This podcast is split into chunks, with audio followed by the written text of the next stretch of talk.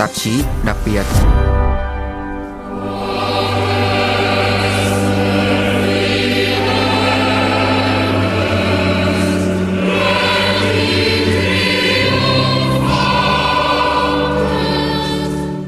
Năm nay, hang đá Giáng sinh trên quảng trường Thánh Phêrô ở Vatican tái hiện lại nơi vào năm 1223. Thánh Francisco theo truyền thuyết đã làm hang đá Giáng sinh đầu tiên.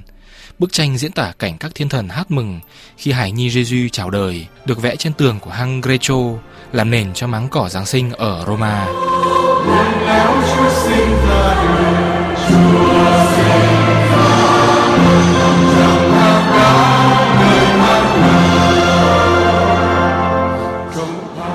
Reggio là một thị trấn cách Roma 95 cây số, nơi vẫn còn lưu giữ những gì từ thời của Thánh Francisco và có một bảo tàng sưu tập những hang đá Giáng sinh từ khắp nơi trên thế giới. Thị trấn này là vùng đồi núi nằm ở độ cao 750 mét so với mực nước biển, là nơi thánh nhân đã đào vào ngày xưa đã đào vào hang núi để làm nơi sinh sống và có lẽ vì thế mà mô hình Giáng sinh có hình hang đá như trong lời những bài thánh ca chúng ta nghe được trong mùa lễ hội này. Chẳng hạn như bài thánh ca hang Bethlehem của nhạc sĩ Hải Linh có những lời như Đêm đông lạnh lẽo Chúa sinh ra đời nằm trong hang đá nơi máng lửa. Thực sự thì theo Kinh Thánh, Chúa Giêsu sinh ra tại nơi người ta dùng để nhốt gia súc qua đêm trên cánh đồng. Nhưng sự sáng tạo và lòng đạo đức đâu có giới hạn được qua thời gian và không gian. Sự sáng tạo trưng bày hang đá máng cỏ Giáng sinh trở thành một truyền thống và tùy theo mỗi vùng miền mà các nhân vật trong câu chuyện Giáng sinh của gia đình Hài Nhi Giêsu và khung cảnh của hang Bethlehem trở thành cả một thành phố như hang đá theo phong cách vùng Provence ở miền nam nước Pháp hay Napoli, Sicilia, Firenze ở Ý. Câu chuyện về sự sinh ra của Chúa Giêsu không chỉ được diễn tả bằng hình ảnh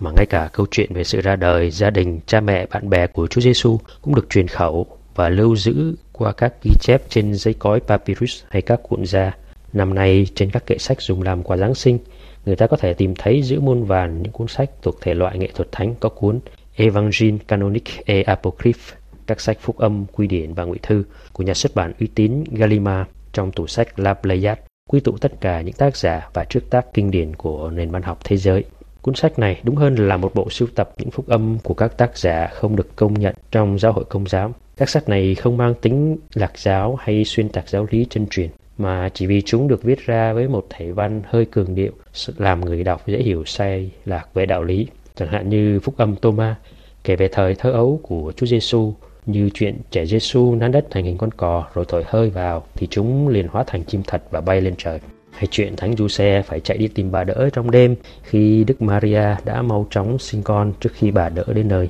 Khi nghe những câu chuyện như thế được đọc trong khi cử hành lễ Giáng sinh chắc cũng không hợp cho lắm.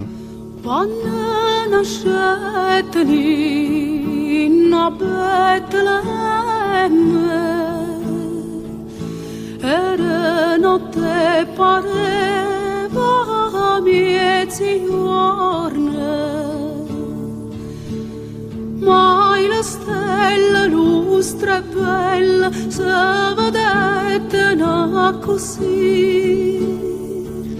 e a chi un lucente e ta chiamali ma già l'oriente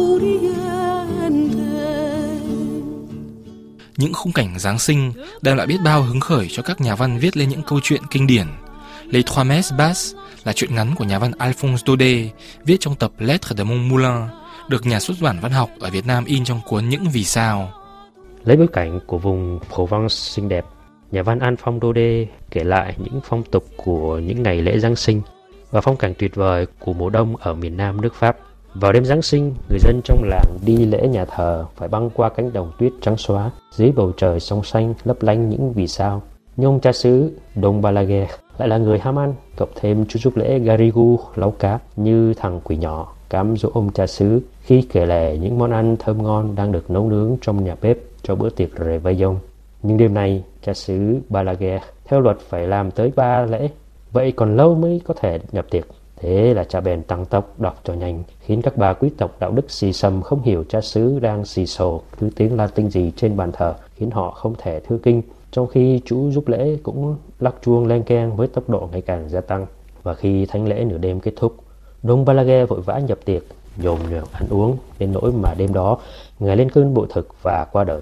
Linh hồn cha lên trước tòa thánh Phêrô để chịu phán xét. Thánh Phêrô nguyền rủa: Biến đi cho khuất mắt ta, đồ tín hữu tồi tệ. Tội lỗi của ngươi đủ lớn để xóa sạch đi cả một đời đức hạnh. À, ngươi đã đánh cắp của ta một thánh lễ đêm, nên ngươi sẽ phải đền trả cho ta 300 lễ khác và ngươi sẽ chỉ được vào nước thiên đàng sau khi ngươi đã cử hành xong 300 thánh lễ Giáng sinh này trước sự chứng kiến của tất cả những người đã phạm tội vì ngươi và với ngươi. Và từ đó, thỉnh thoảng người ta nghe được tiếng cầu kinh xì xào của ai đó cùng tiếng chuông len keng trên đỉnh Văn Tu dưới bóng cây sồi. Đó là tiếng của Đông Barage đang đền tội cho đủ 300 lễ đêm Giáng sinh.